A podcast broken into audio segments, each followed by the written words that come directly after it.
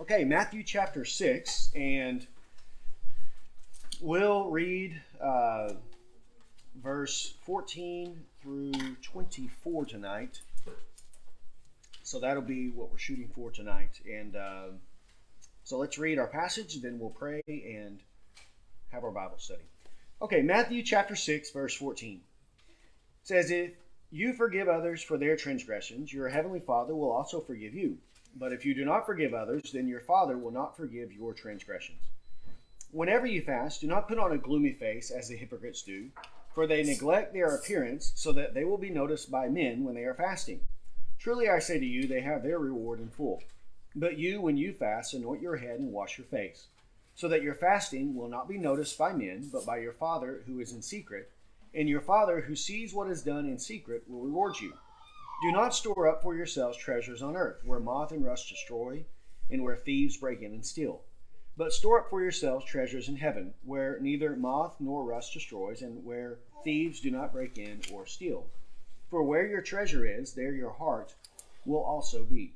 The eye is the lamp of the body. So then, if your eye is clear, your whole body will be full of light. But if your eye is bad, your whole body will be full of darkness. If then the light that is in you is darkness, how great is the darkness? No one can serve two masters, for either he will hate the one and love the other, or he will be devoted to one and despise the other. You cannot serve God and wealth." Let's pray.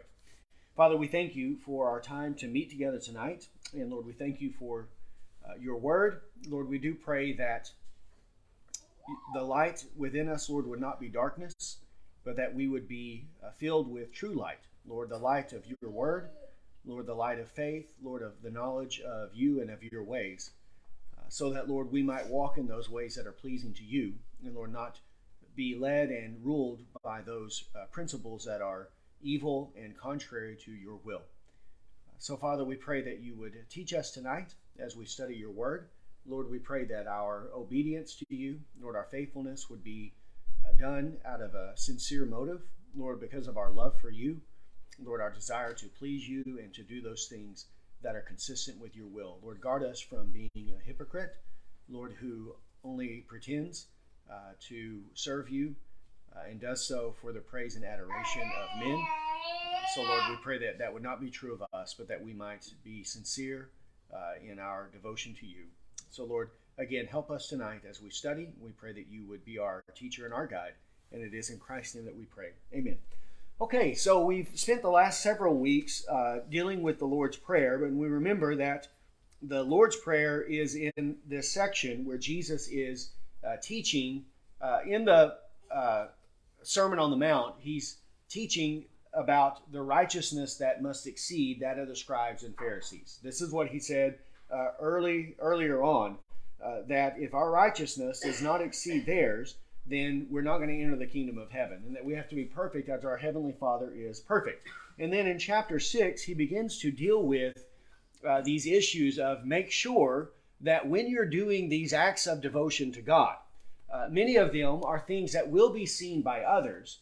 You have to make sure that you're doing it in the right way, right? That you're not doing it by way of eye service, of man-pleasing, but that you're doing it with genuine, sincere, right motives to please God and to do those things that are consistent with his will. And he's talked about that in relationship to giving to the poor. He's talked about that in relationship to prayer.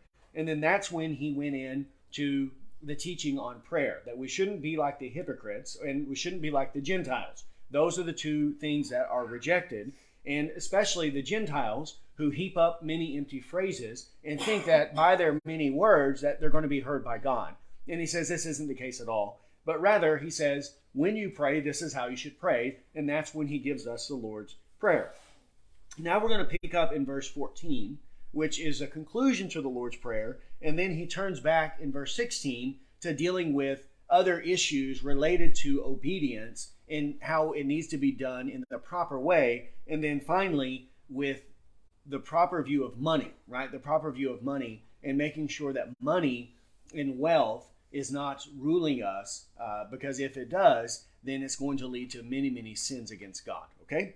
So let's go then to verse 14. Verse 14, and we've dealt with this in part the other day, a couple of weeks ago, when he taught, "Forgive us our debts as we also have forgiven our debtors."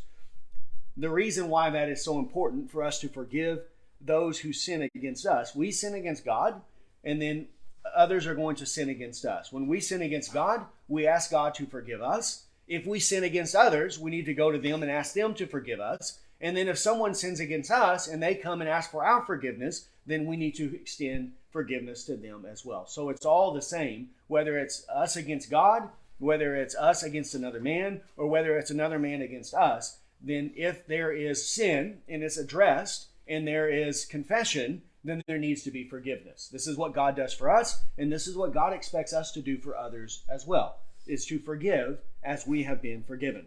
And if we don't forgive, what are the implications? Well, verse 14. If you forgive others for their transgressions, your heavenly Father will also forgive you. But if you do not forgive others, then your Father will not forgive your transgressions. Here, if you forgive others their transgressions, if someone sins against you and they come to you with humility, they come and they confess their sin, they acknowledge it to you, they admit that what they did was wrong, and they ask for your forgiveness, then you should forgive them, right? This is what he's saying. And if you do forgive them, then your heavenly Father will also forgive you.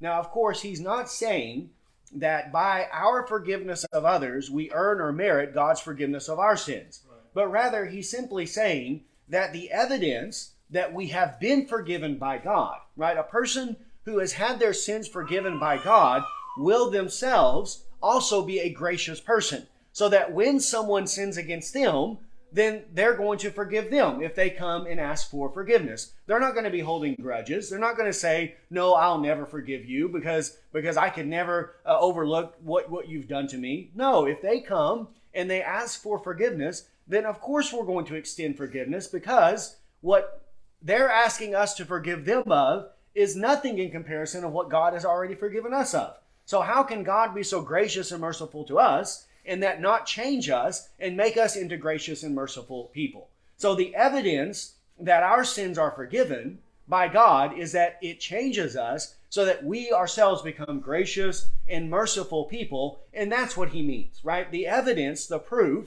that a person has the forgiveness of God is that they also will forgive others. They will forgive others when they sin against them. But then if you don't forgive others, then your Father will not forgive your transgressions.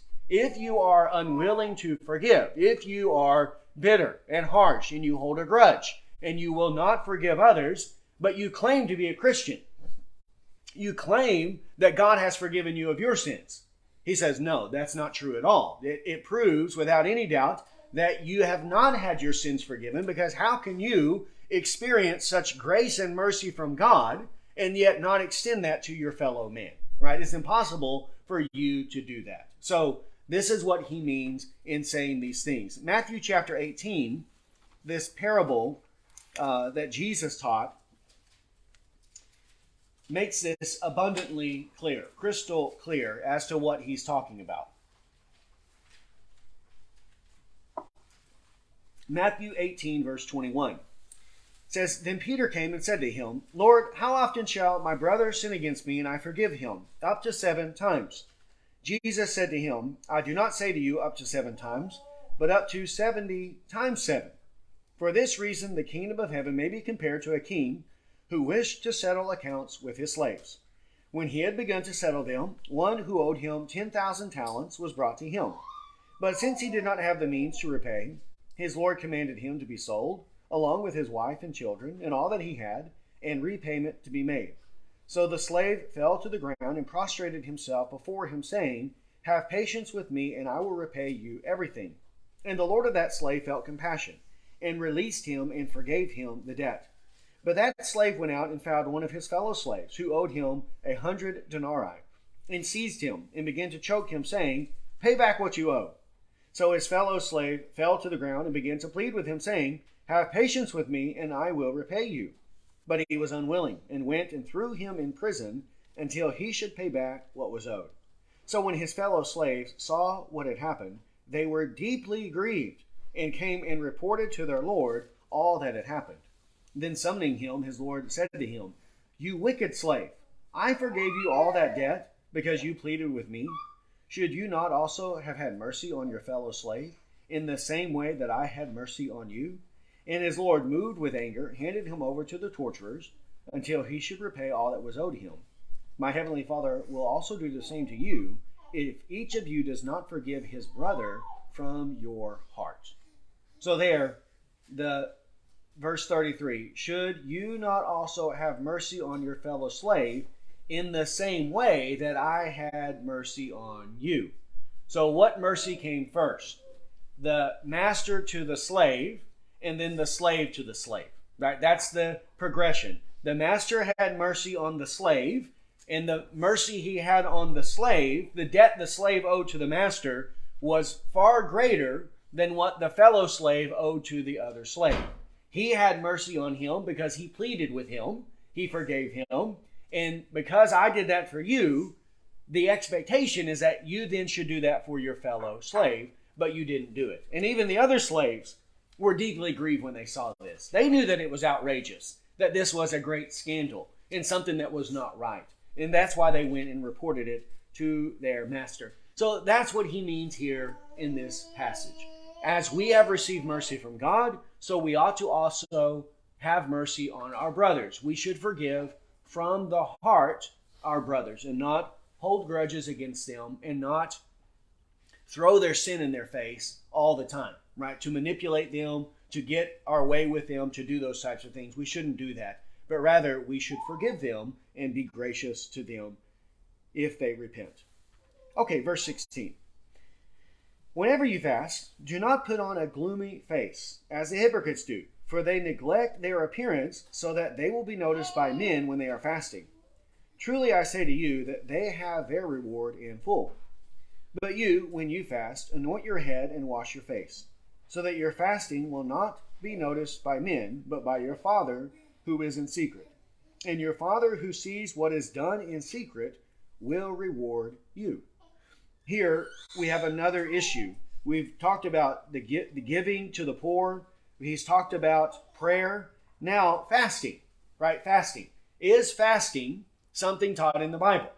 Yes, it is. It's something that's taught and something that we are called to do, something that should be a part of the Christian life, that we should fast and pray, fast and pray, okay? So whenever you fast, you are denying yourself food. You're denying yourself food for a period of time to devote yourself to prayer to God. And when you do that, you don't want to draw attention to yourself, right? You don't want to put on the gloomy face, he says, walking around saying, oh, I'm so hungry. Man, my belly, it's really growling over here, right? This is what people do. And they do that for what reason? They don't want to announce, I'm very holy. I'm holier than all you people because I'm fasting. I want everyone to know how holy I am because I'm fasting today. They don't want to do that, but they want people to ask them, well, why are you so hungry? Oh, is everything all right with you? Right, what's going on with you? So that they can then announce under this guise of humility, right, that they are fasting so everyone will know. This is the way people are. When Jeremiah says the heart is desperately sick, right? That it is desperately sick and that it is deceptive, very wicked. This is what he means. This is the types of things that people do, the types of games, manipulation that they will do in order to draw attention to themselves, but without just stating what their real intention is, right? They won't come out and say, I want everyone to take notice of me, but they'll go about it in these ways, these deceptive ways, in order to get people to ask them what's going on so that they can then announce publicly what they wanted to say the whole time, which is, I'm very holy and righteous. Oh, and everyone's going to applaud me and go and spread the word about how great I am. This is what they're doing. This is what the hypocrite does. Whenever he fasts, he puts on the gloomy face. He neglects his appearance so that he will be noticed by men. He wants men to notice him, right, in this way, so that they ask him, and then he can announce to them all that he's doing so that he can receive the praise of men. And that's why I say, truly I say to you, they have their reward in full, right? If you're doing it for the praise of men, okay, you have your reward in full. You've got the praise of men. They said something about you. They took notice of you. Now you feel good about yourself. You're puffed up in your own mind. because everyone knows how wonderful I am, and everyone knows how holy and righteous I am. That's your reward. But you're not going to get anything on the day of judgment from God, because God sees your heart and he knows that you're not doing it for the right reasons. You're not doing it sincerely because you love God and because you're devoted to righteousness and truth and you want to do those things. You're doing it to draw attention to yourself, right? So in serving God, who are they actually serving? Themselves, right? They're serving themselves, right? It's for their own benefit. So you have your reward now in this present life. So instead of doing it that way, what should we do? But when you fast, anoint your head and wash your face, so that your fasting will not be noticed by men. Right? Make your appearance normal, make it fresh, make yourself look good, so that you don't look all gloomy, doomy, you don't look all pale and gaunt, so that people come up and say, is everything all right with you? Are you okay? Are you sick? Has something happened? No, don't do that at all. Make yourself look fine, look normal, so that no one notices and no one says anything to you about it, because no one needs to know what you're doing. Now, he doesn't say lie about it. He doesn't say if someone says, hey, we're all going out to eat, do you want to go with us? And you can just decline and say, no, I'm okay, I don't want to go. But then if they press you on it and say, we really want you to go, and you need to tell them, well, I'm fasting right now, then just announce it. There's nothing wrong with saying what's going on, but you're not doing it for that reason. So he's not saying lie. He's just saying go about your normal life as you normally would do. Shouldn't we do this every day? Anoint our head and wash our face, right? This is what we do every day so that we look good. We are presentable. We don't look like a disheveled mess when we go out and about in public, right? We anoint ourselves. We wash our face. You put on some deodorant, you know, whatever it takes so that you can go out and you're presentable out in public. And no one notices that there's something off or something different about your appearance. That's the way that you should do it. And then no one's going to notice it, but your Father's going to notice it. Right. Your Father in heaven, he sees it. He sees it in secret. And then your Father who sees what is done in secret will reward you. God's going to reward you because he sees that you're doing it for the right reasons. You're not doing it for these ill motives, for your own attention, for your own vainglory. You're doing it because you love God and you want to serve God and you have something on your mind, right? Something that's pressing you. Maybe it's a sin that you're wanting to overcome. Maybe there's some issue that's come up in your family. Whatever it is that has caused you to come to this, that's the reason that you're doing it, and you're devoting yourself to this for the right reasons. God sees it in secret, and God will reward you on what day? On the day of judgment. When he rewards you, it's not going to be a secret anymore. He's going to make it known. He's going to make it plain. That's as we talked about on Sunday from Psalm 37. Your righteousness will shine like the light, and your judgment like the noonday. But not right now. On the day of judgment, God will bring all of those righteous deeds forward. Not that our righteousness is never seen in this life. Of course it will be seen in this life. We're to live in such a way to let our light shine before men, but we're not doing it for that reason. Ultimately, though, it's on the day of judgment that God will bring everything forward. He'll bring it forward and he'll reward us because of what we've done in secret, because it's not a secret to God. It's a secret to men, but it's not a secret to God, because God sees it, and that's the one that we aim to please. Not man. We want to please God. We want to serve him. Notice back in chapter 6, verse 4. He says, so that your giving will be in secret, and your Father who sees what is done in secret will reward you. Then also in verse 6, when you pray, go into your inner room, close your door, and pray to your Father who is in secret. And your Father who sees what is done in secret will reward you. And then also then in verse 18, so that your fasting will not be noticed by men, but by your Father who is in secret, and your Father who sees what is done in secret will reward you. So it's the same principle running throughout. Do it in secret so that God sees it, and then God will reward you in due time. Also, if we go to chapter 14,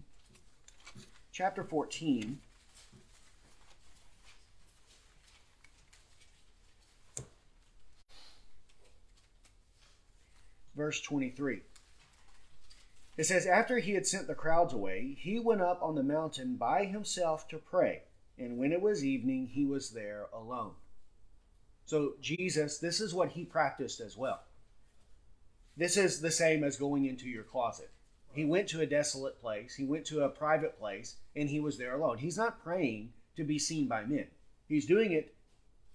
He's praying to God. He's praying to God there in secret, right, in this way. Also, Luke chapter 5.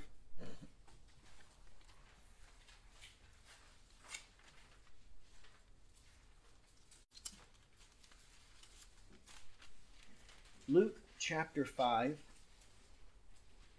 verse 16.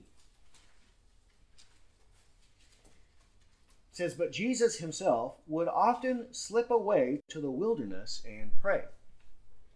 So he would slip away, meaning he's not announcing it. He's not proclaiming to everyone, I'm going to the wilderness to pray, so that everyone knows what he's doing.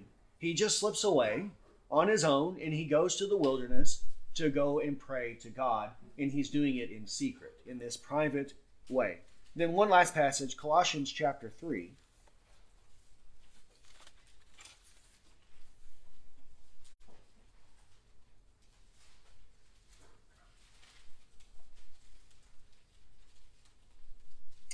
Colossians 3:22 says, slaves, in all things obey those who are your masters on earth, not with external service, as those who merely please men, but with sincerity of heart, fearing the Lord. Whatever you do, do your work heartily, as for the Lord rather than for men, knowing that from the Lord you will receive the reward of the inheritance. It is the Lord whom you serve. So there, the slave is to obey their master as they're obeying the Lord, and not to obey merely to please men. Right? If the master's there, then they're going to obey. But if the master's gone, then I'm going to do whatever I want. No, that's not the way the slave should be. He should do it with sincerity of heart, fearing the Lord. Whether the master is present or not, he should do the will of his master, if what his master is requiring is consistent with the will of God. Just his daily chores, the daily activities, and the jobs that he gives to the slave that are not contrary to the will of God, then the slave should do those whether the master is there or not. And he should do it for the Lord. God sees it, right? God sees what he's doing, and work for the Lord. And God will reward you on the day of judgment. That's the way that he should do. So we shouldn't serve only by way of man-pleasing or eye service, external only. But it should be internal. It should be sincere, whether we're dealing with other people or whether we're dealing with God, right? These activities like prayer and fasting, giving, that are between us and God, we should do those with a sincere heart. This is the proper way to serve the Lord. Okay, verse 19. It says, do not store up for yourselves treasures on earth, where moth and rust destroy, and where thieves break in and steal. But store up for yourselves treasures in heaven, where neither moth nor rust destroys, and where thieves do not break in and steal. For where your treasure is, there your heart will also be. Here in verse 19, through the rest of this chapter, he's going to be dealing with issues related to possessions, wealth, security, all those things that are interrelated to wealth, possessions, comfort, the way that we live in this present life. Jesus talked a lot about money. He talked a lot about wealth, possessions, and the way that we view them and the way that we use those things, because the love of money is a root of all kinds of evil. That it is something that many people are not able to deal with money. There are many people who cannot have a proper view of money, of wealth, and possessions. And isn't it true that the seed sown among the thorns in Matthew chapter 13, that it was choked out by the love of money, by the pleasures, the riches, the possessions of this life, right? This is what choked out the good seed that was sown there among the thorns. So it is a very dangerous, precarious issue, and we need to understand what the Bible says about the proper use of money. Don't we use money every day? We have to, right? Isn't much of our life concerned with money, right? We go to work every day to make money, and it's good and right for us to do that if it's done in the proper way. But it can consume us so that we have love of money, and that's the problem. That's what he's dealing with here. So money is not in and of itself evil, but the love of money is evil. But there are few people who don't have love of money, right? It's very hard for someone to control the love and the desire of possessions, of wealth, and of having these types of things. So he says in verse 19, "Do not store up for yourselves treasures on earth, where moth and rust destroy, and where thieves break in and steal."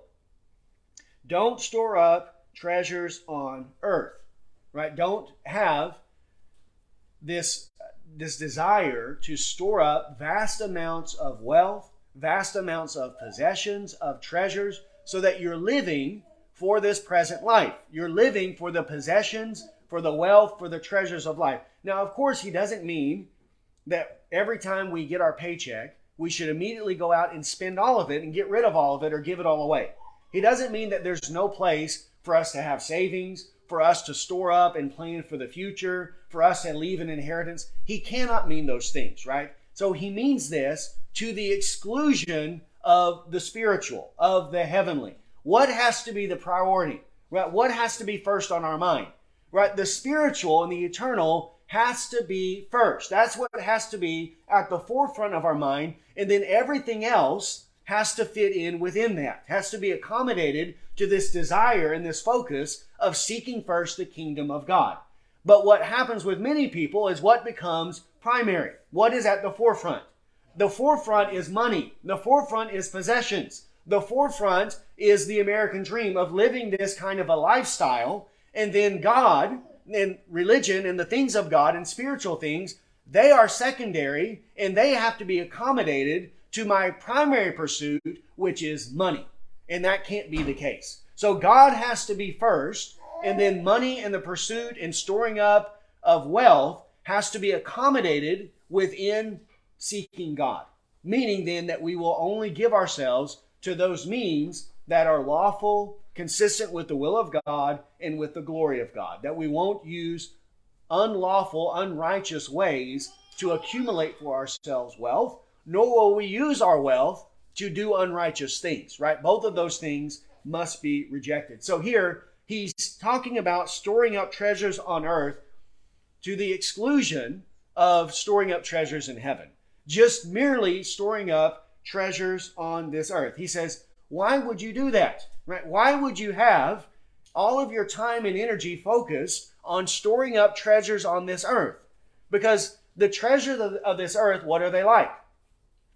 They're like a vapor, like a fleeting vapor, right? Like a bird in the hand that flies away, right? Quickly, these things can be taken and they are gone. And here he lists a few things that can come and destroy very easily the value of our possessions. Moth, rust, thieves, right? If moths come and we have garments that are very valuable, and a moth gets into our garment, our wardrobe, what happens to those valuable garments? They're moth-eaten. And who wants to wear that? Because everybody's going to laugh at you when you go out. You got holes all on it. And are you going to be able to go and sell them? No one else wants them. You're not going to be able to get anything for those. So the moths destroyed all of these garments, right? And people love clothes, don't they? They like to buy lots of clothes all the time, go shopping, get new clothes, right? Have a big wardrobe. People love this kind of stuff. But then the moth comes and it eats it all up. So you spend all that time, all that effort, all that money buying all those clothes, and now they got holes in them because of a bug, a moth that got in there and ate them all up. And rust, right? Rust. This happens as well. People buy a fancy car, and then eventually, although today they don't rust because they're made of plastic, but back in the day when they made real cars that were made out of metal, those things, what can happen to them? They rust up, and you go and walk pipelines in Oklahoma for a little bit, and you'll run across cars all over the place sitting out on cinder blocks that are all rusted up. And one day in the past, those were brand new, shiny cars. that was someone's idol. He drove it off the lot, and it was the admiration of everyone in the town, this fancy car. And now it's sitting on cinder blocks, all rusted up, and it's worth absolutely nothing, right? But they devoted all their time, all their energy, all their effort, right, to getting this thing. Thieves. Do we have thieves in our land? Everywhere. You could start in Washington, D.C. We got thieves up there. Thieves in Washington that come and steal our money. We don't have a choice. We got to pay all these taxes. They take it all away. Then whatever little bit they leave you, and you go and buy something, then some thief will break into your house and steal it from you, break into your car and steal what you have. This happens as well. So all of these ways, possessions on this earth are very precarious, right? They are very volatile in that you can have them one day, and then in an instant, their value can be lost. And if that's where all of your effort is, if that's where your desire is, this is all that you care about is your possessions, your wealth, all of these things that you've gotten, and now they're worth nothing, right? They have no value or they're gone. Someone took it away from you, right? This is what happens to them. In this life, that can happen. You can lose them. Possessions are that fleeting that even while we're still alive, we can lose them. But what about at death?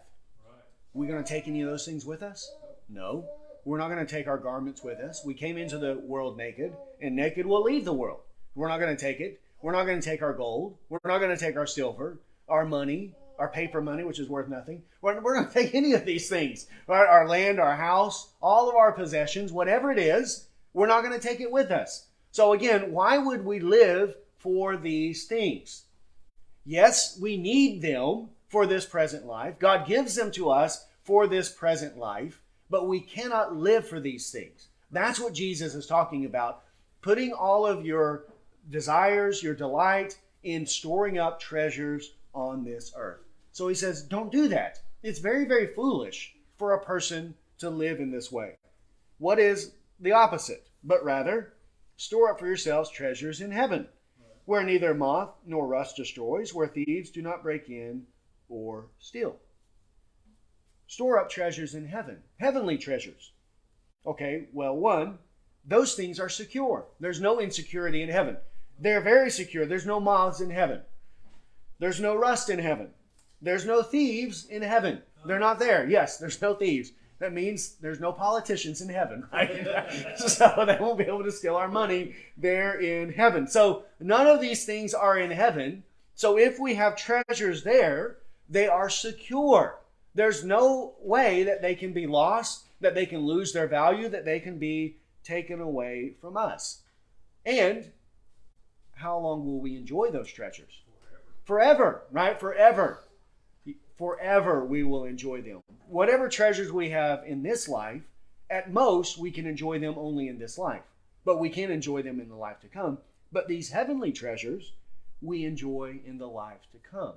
Also, even in this life, when we're storing them up, there's even great reward in that, in this life, right? In knowing that we're doing the will of God, right, that it's pleasing to God. And also, if it's helping our fellow man, right? If it's a brother who has a need and we're meeting that need, there's great joy in that as well, right? To be able to serve and to minister to one another. So we get advantage and value in it in this life in terms of the spiritual blessing, and then we get the heavenly reward for all eternity, the use of those things for all eternity. So if you're looking at the two, which one is the wiser? Right. Which one has his mind properly ordered? The one who's storing up treasures in heaven, not the one storing up treasures on earth.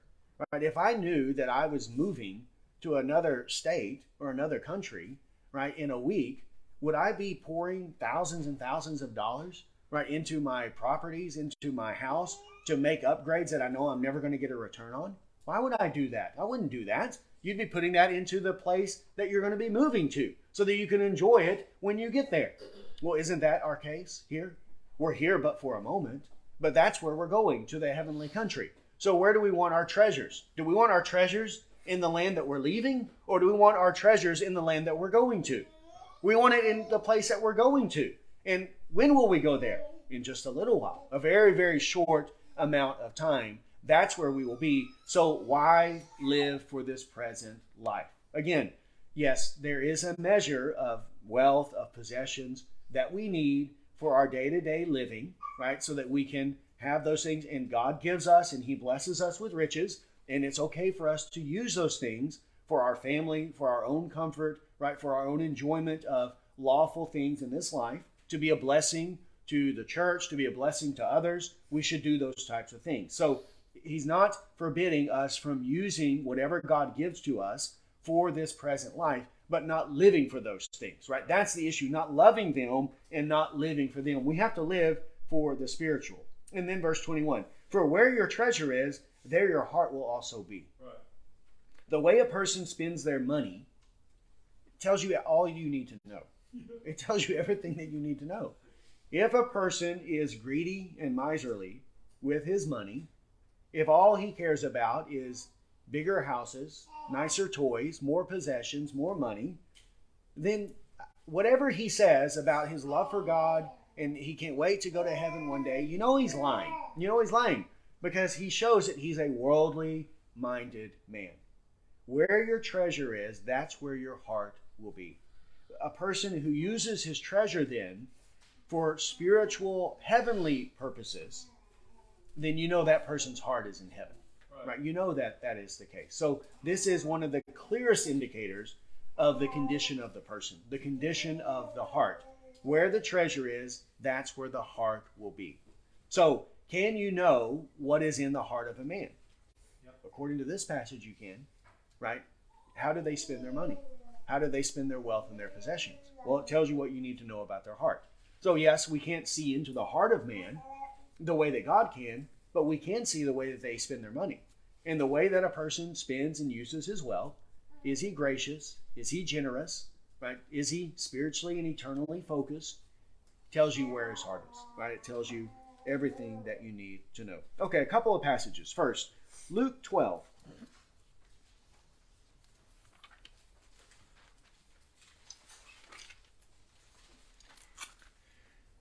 Luke 12, verse 13. Someone in the crowd said to him, "Teacher, tell my brother to divide the family inheritance with me." But he said to him, "Man, who appointed me a judge or arbitrator over you?" Then he said to them, "Beware and be on guard against every form of greed, for not even when one has an abundance does his life consist of his possessions." He told them a parable, saying, "The land of a rich man was very productive, and he began reasoning to himself, saying, 'What shall I do, since I have no place to store my crops?'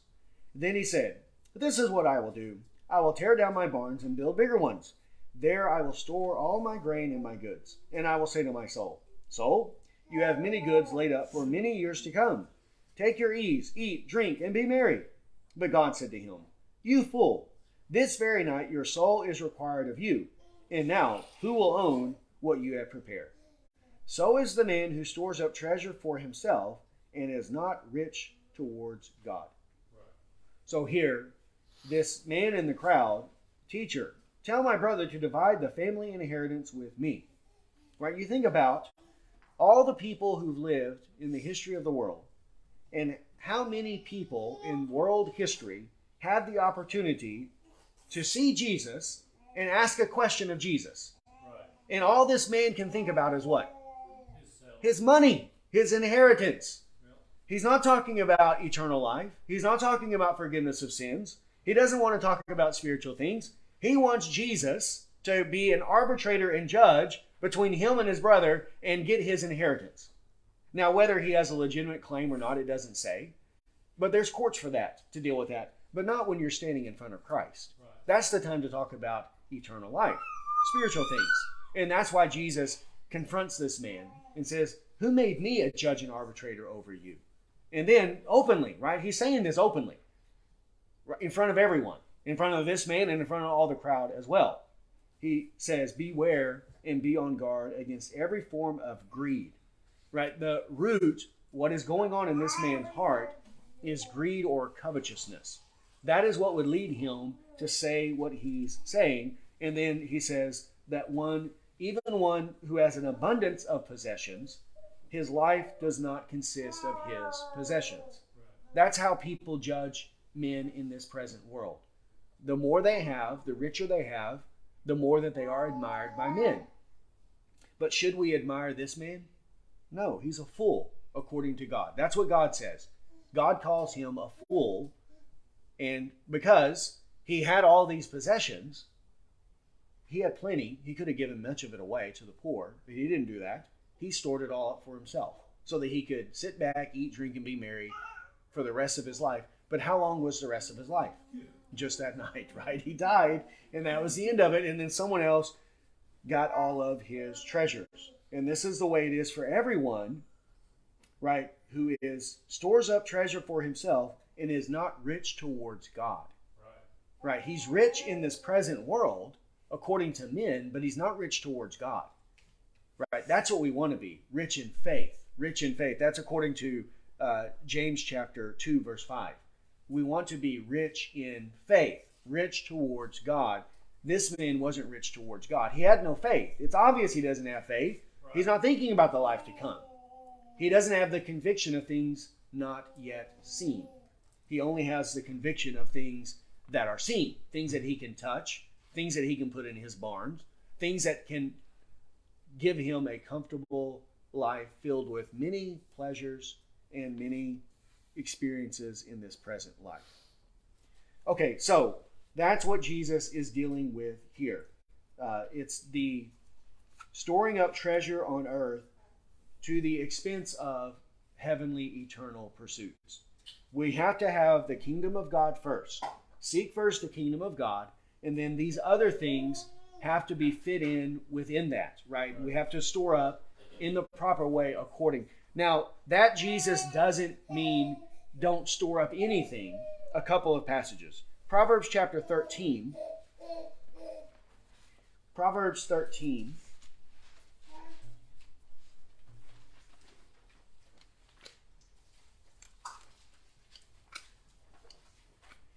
And verse 22,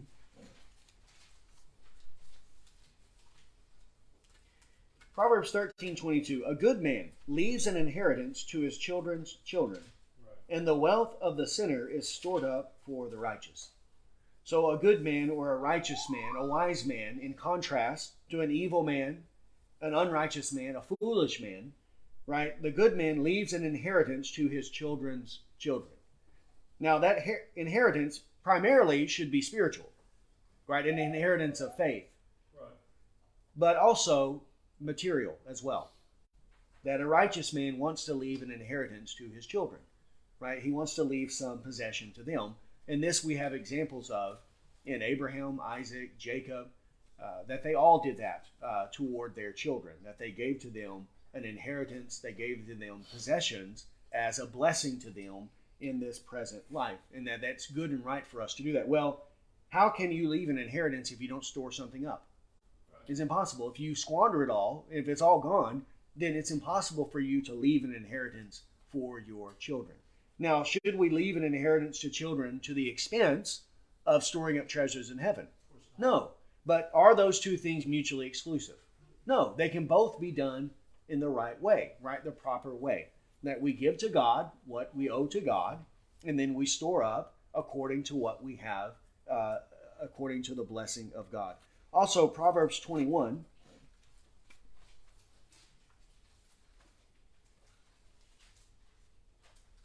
Proverbs 21, verse 20. Says, there is precious treasure and oil in the dwelling of the wise, but a foolish man swallows it up. So precious treasure and oil in the dwelling of the wise. The wise man does have precious possessions in his house, right? Not only spiritual, but also material as well. Because the wise man is typically, well, he's not typically, this is always going to be the case. He works hard. He's diligent. He's frugal. He's not foolish in the way, he's not blowing his money at the casino. He's not blowing it on prostitutes. He's not blowing it on drugs and alcohol. He's not doing those things. He works hard. If he works hard, then don't you typically get promoted to better positions? Isn't that the case? Isn't everyone looking for someone who's dependable? Well, if you are righteous and you're working the way that you should work, your employers are going to notice those things and you're going to be promoted. Or if you have your own business and you work hard, then people are going to want to hire you to do those things. This is the way it works. And typically you make more money, or you make more money over the course. Not that wicked people can't make a lot of money. We know that they can. And many of them are very good businessmen. And many of them are very hard workers. They can be. But the righteous man should be a very hard worker. And as a result, there will be some blessing there in terms of prosperity and possession. Also, Genesis 41 Genesis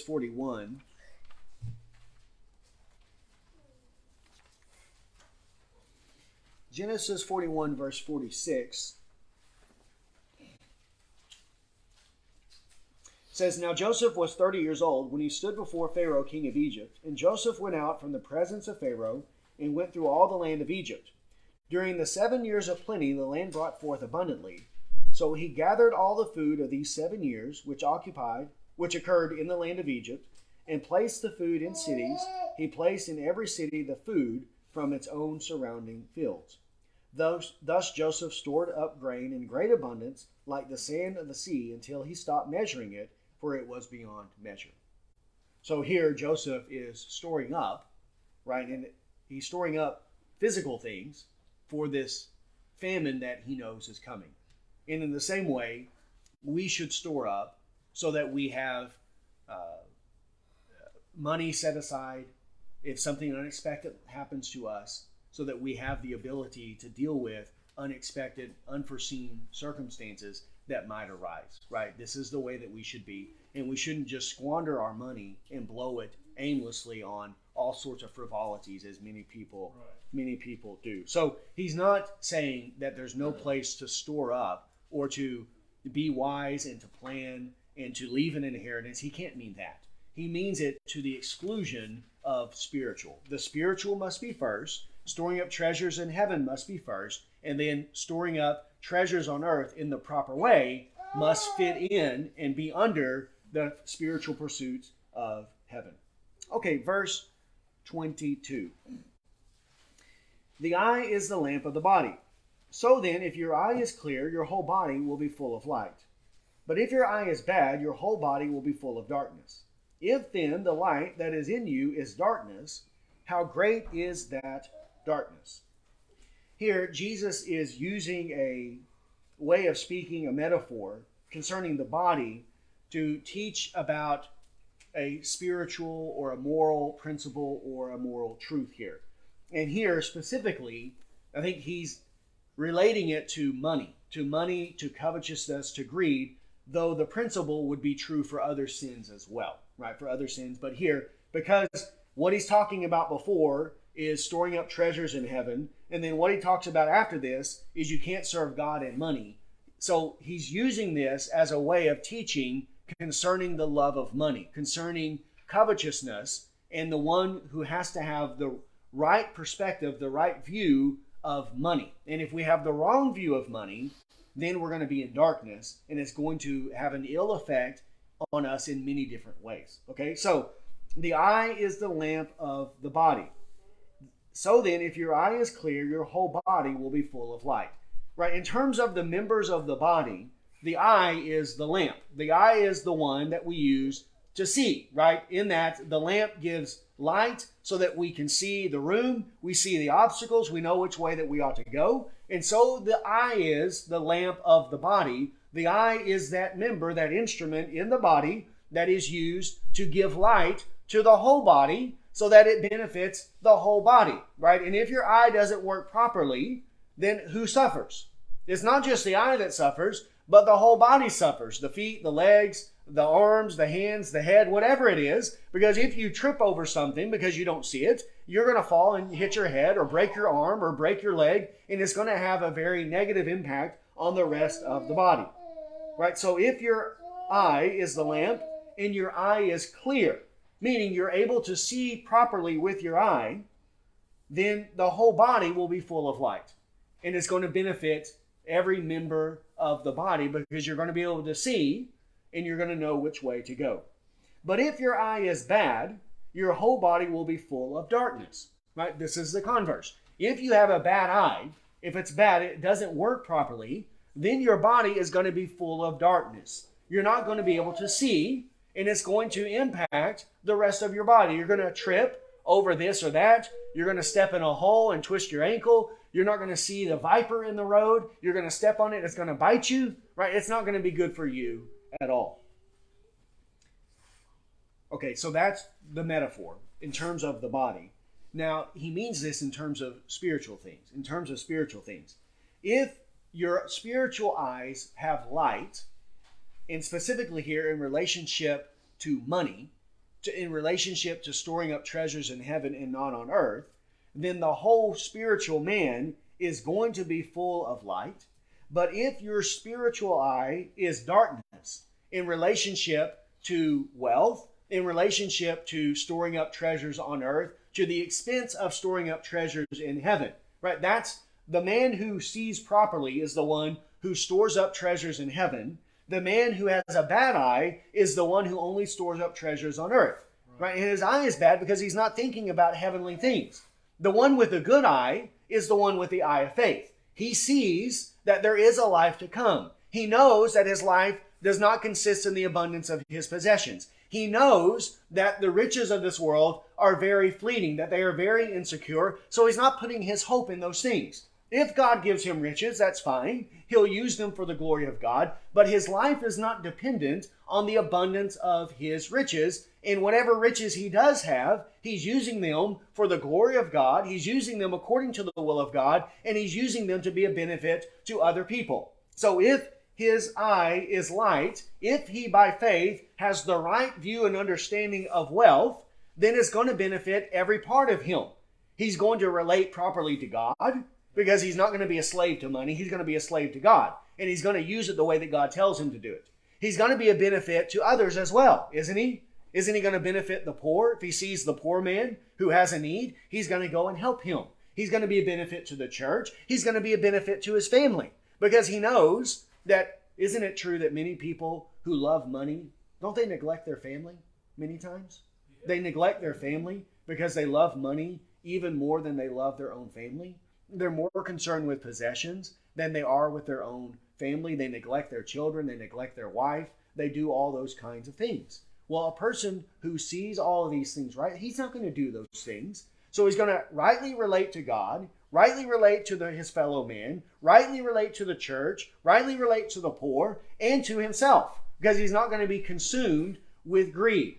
And the result is he's going to have light in his whole body.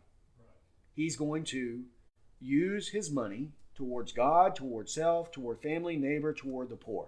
And his disposition will be cheerful. He'll be a pleasant person. He'll be a gracious person, right? He's not selfish in doing those types of things. But if the person has a bad eye in terms of no faith, and he's a lover of money, a lover of possessions, this is a sinful, evil disposition, then it's going to cloud his judgment on everything. Is he going to give to God what is his due? No, he can't part with it. He won't give to God. He might give 20 here or there. He might give 1 or 2%. But he's not going to give according to the biblical standard. He's not going to give 10%, and he's not going to give above and beyond that. He's not going to do that at all because he can't part with his money. If he does that, he's not going to be able to live the lifestyle that he wants to live. So he's not going to relate rightly to God, to God's law. He's not going to relate rightly to others because he's going to be stingy. He's going to be greedy. And then ultimately, who's it going to have a negative impact upon? Himself. Because aren't these people miserable creatures? Don't they call them misers? What is a miser? A miser is a rich person who's stingy, like Scrooge, right, from the Christmas Carol. Right? He wasn't a happy person. He's miserable, but he's very rich because he's greedy. He's covetous, right? He's always thinking about money and how he can get more and more money. They're sad. They're sorrowful. They have no enjoyment. They're anxious over it, right? Who's going to take it? Who's going to steal it? That's all that they think about all the time. It's these types of things. So if the eye is bad, then the whole body is going to be ruined, right? The judgment is not going to be proper. Right. And that's why he says, if the light that is in you is darkness, how great is that darkness? If the light, or if the principle that's ruling a man's life is sinful and evil, if it's darkness, then his whole life is going to be filled with darkness. So if what rules a man is love of money, then his whole life is going to be filled with what? Sin. Many, many kinds of sins. Because the love of money is a root of all kinds of evil. It's going to lead to more and more sin. So this is a base or a foundational sin. Love of money is one of those sins that leads to more sin. Necessarily, it always leads to many more kinds of sin. And because of this, if the light is darkness, how great is that darkness? So whatever is ruling the man, if what is ruling him is not consistent with truth and righteousness, then it's darkness, and it's going to ruin him and lead to much more darkness. So that's what Jesus means by using this metaphor, this way of speech, to describe these kinds of things. Okay, a couple of passages. First, Ecclesiastes 5, and again, this principle would be true not just in terms of covetousness and love of money, but of any sin, whether that be pride, fear of man, anxiety, lust, anger, whatever it is that rules the man, whatever he is enslaved to. If what he's enslaved to is darkness, then it's going to cloud his judgment so that in all of these different areas of life, he's not going to walk properly according to the law of God. Okay, Ecclesiastes 5, verse 10. He who loves money will not be satisfied with money, nor he who loves abundance with its income. This too is vanity. When good things increase, those who consume them increase. So what is the advantage to their owners except to look on? The sleep of the working man is pleasant, whether he eats little or much, but the full stomach of the rich does not allow him to sleep. There is a grievous evil which I have seen under the sun, riches being hoarded by their owner to his hurt. That was the parable we read earlier of the rich man that wasn't rich toward God. He hoarded to his own hurt, right? When those riches were lost through a bad investment, and he had fathered a son, there was nothing to support him. And as he came naked from his mother's womb, so he will return as he came. He will take nothing from the fruit of his labor that he can carry in his hand. This also is a grievous evil. Exactly as a man is born, thus he will die. So what is the advantage to him who toils for the wind? Throughout his life he also eats in darkness and with great vexation, sickness and anger. Here is what I have seen to be good and fitting, to eat, to drink, and to enjoy oneself in all one's labor, in which he toils under the sun during the few years of his life which God has given him, for this is his reward. Furthermore, as for every man to whom God has given riches and wealth, he has also empowered him to eat from them and to receive his reward and rejoice in his labor. This is a gift from God. For he will not often consider the years of his life, because God keeps him occupied with the gladness of his heart. So there, the contrast between the wicked rich and the righteous rich there at the end. And even in terms of the wicked rich, better to be a laborer, a simple laborer who's righteous, than to be wicked and rich, right? Because he's sleeping good at night.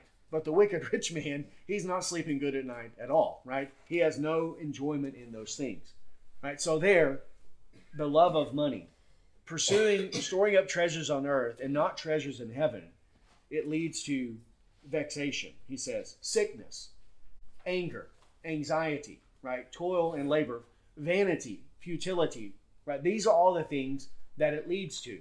But when we are rightly ordered, and then we receive a blessing from God in terms of prosperity, then there is proper enjoyment, satisfaction in those things. It's a blessing to us and a blessing to others as well, because we're not living for those things and we understand them in their proper place and in their proper context. Okay, another passage, Luke chapter 11, verse 29.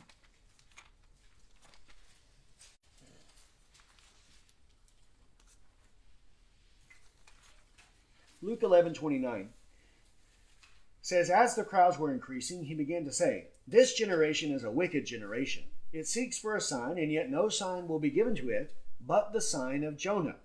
For just as Jonah became a sign to the Ninevites, so will the Son of Man be to this generation. The Queen of the South will rise up with the men of this generation in the judgment and condemn them, because they came from the ends of the earth to hear the wisdom of Solomon, and behold, something greater than Solomon is here.'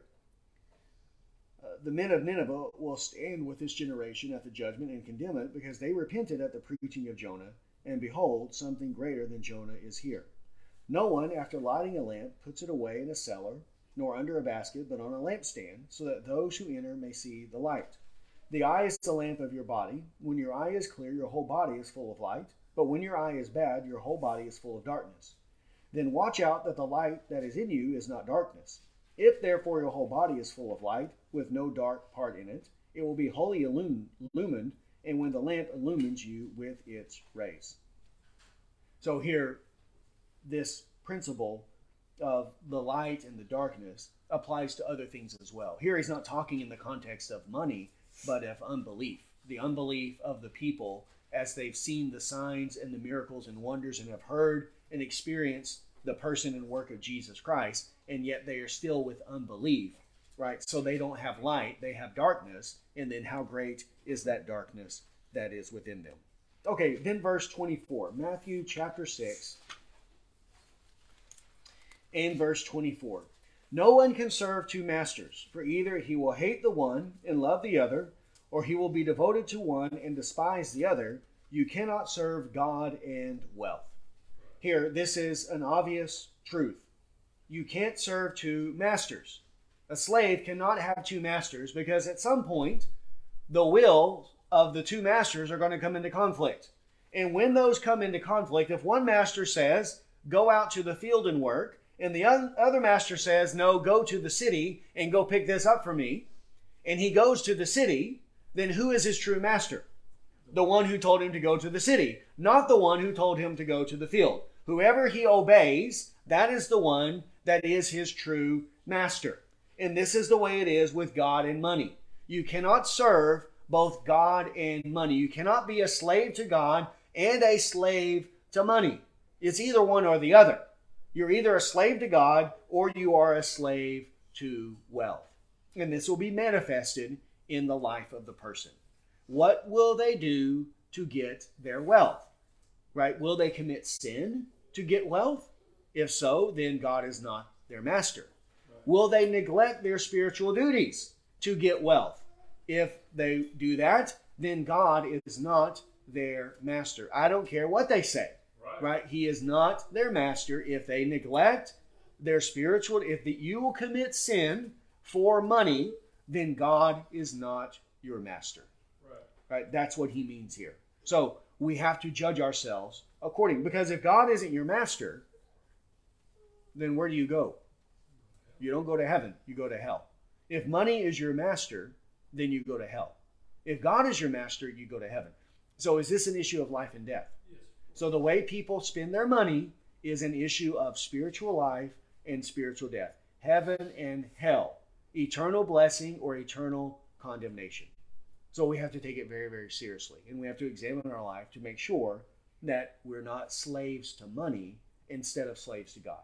Be a slave to God, not a slave to money. Hold your treasure in your hand, but don't let it go into your heart. Right? That's what we have to do. We have to hold it and use it rightly as it comes to us from God, but not let it go into our heart and possess us so that we become a slave to money.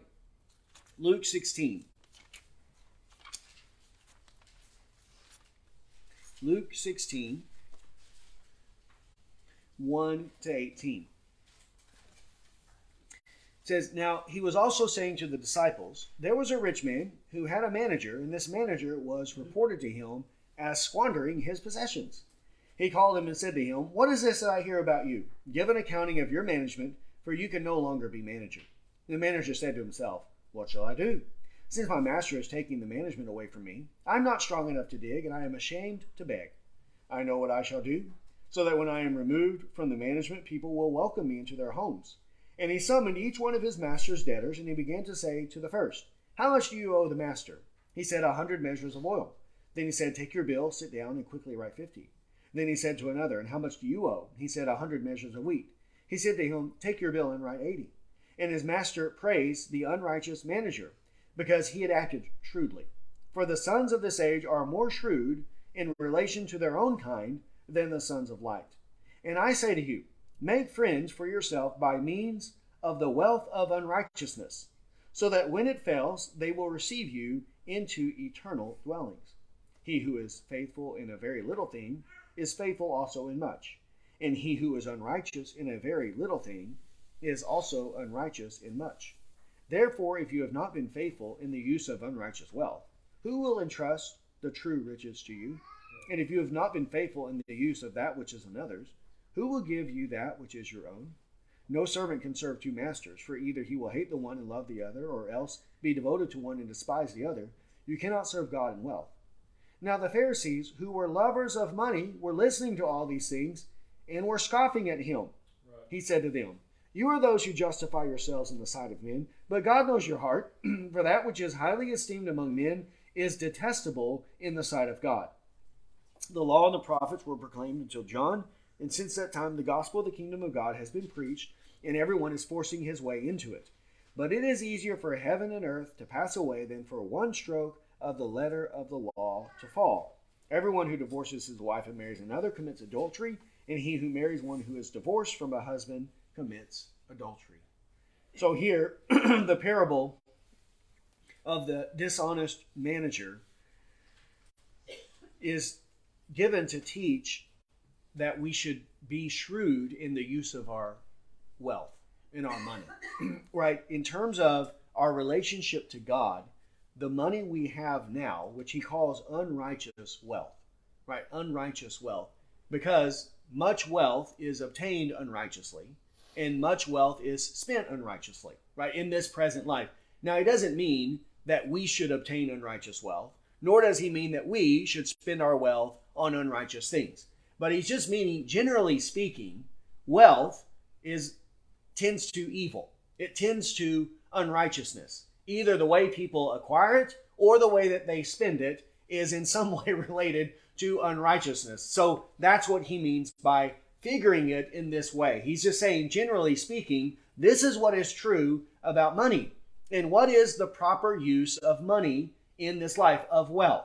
Well, the way we should look at it as a steward, that God has entrusted this to us, and the wise use of the wealth that God has placed in our stewardship is to use it in such a way so that when it fails us, and when will it fail us? On the day of our death. When we die, the wealth that we have will stay here, and it will not go with us into the life to come. But there is the potential for there to be friends there waiting for us in the life to come, who will welcome us into eternal dwellings. And that the wealth we used in this life will be evidence of our righteousness, and we will be rewarded for that in the life to come. That's the proper use of wealth.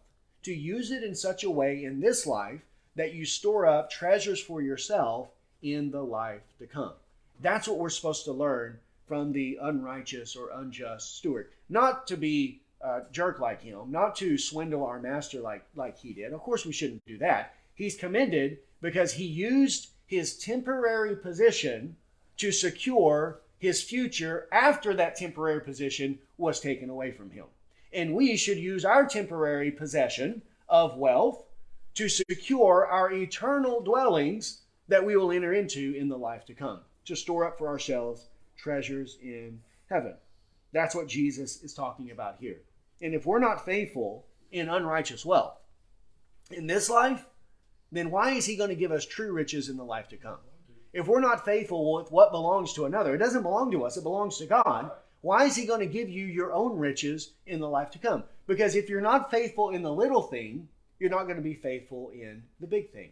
If I can't trust you to watch my dog, am I going to let you watch my children? Of course not. Of course not. And there's no way. Because why would I entrust you with something greater value if you can't even do something of lesser value. If a child cannot properly manage $10, am I going to give them $1,000? Am I going to give them $1,000,000? If an employee cannot do a simple task, am I going to give them something very important to do? Of course not. You're not going to do that. If you're faithful in the little things, then you'll be faithful in the greater things. The little things is our wealth that we have now. The greater thing is the eternal riches of the life to come. And who's he speaking against in this? The Pharisees. Yeah. The religious people who were lovers of money. And what do? They're scoffing at him, mocking him, ridiculing him because of his teaching about money. But they're the ones who justify themselves before men. So we can't serve both God and money. This is as Elijah said, how long will you go limping between two opinions? Right? If the Lord is God, then serve him. But if Baal is God, then serve him. But quit going back and forth between the two. If money is God, then go serve money. But if the Lord is God, then serve him. But don't say the Lord is God while you're serving money. Right? Quit doing these types of things. Okay. I think we'll stop there for tonight. And then we'll pick up next time with a related topic, which is anxiety. Anxiety and the sin of anxiousness that often is related to what? Money. It's always related to unbelief, but is often related to a overemphasis and preoccupation with money and possessions, security, wanting all those types of things in this life that we think money gives to us. But money doesn't give us security. Who gives security? Only God. Only God. Okay, so we'll stop there, and we've got some time for any questions. So if anyone has anything.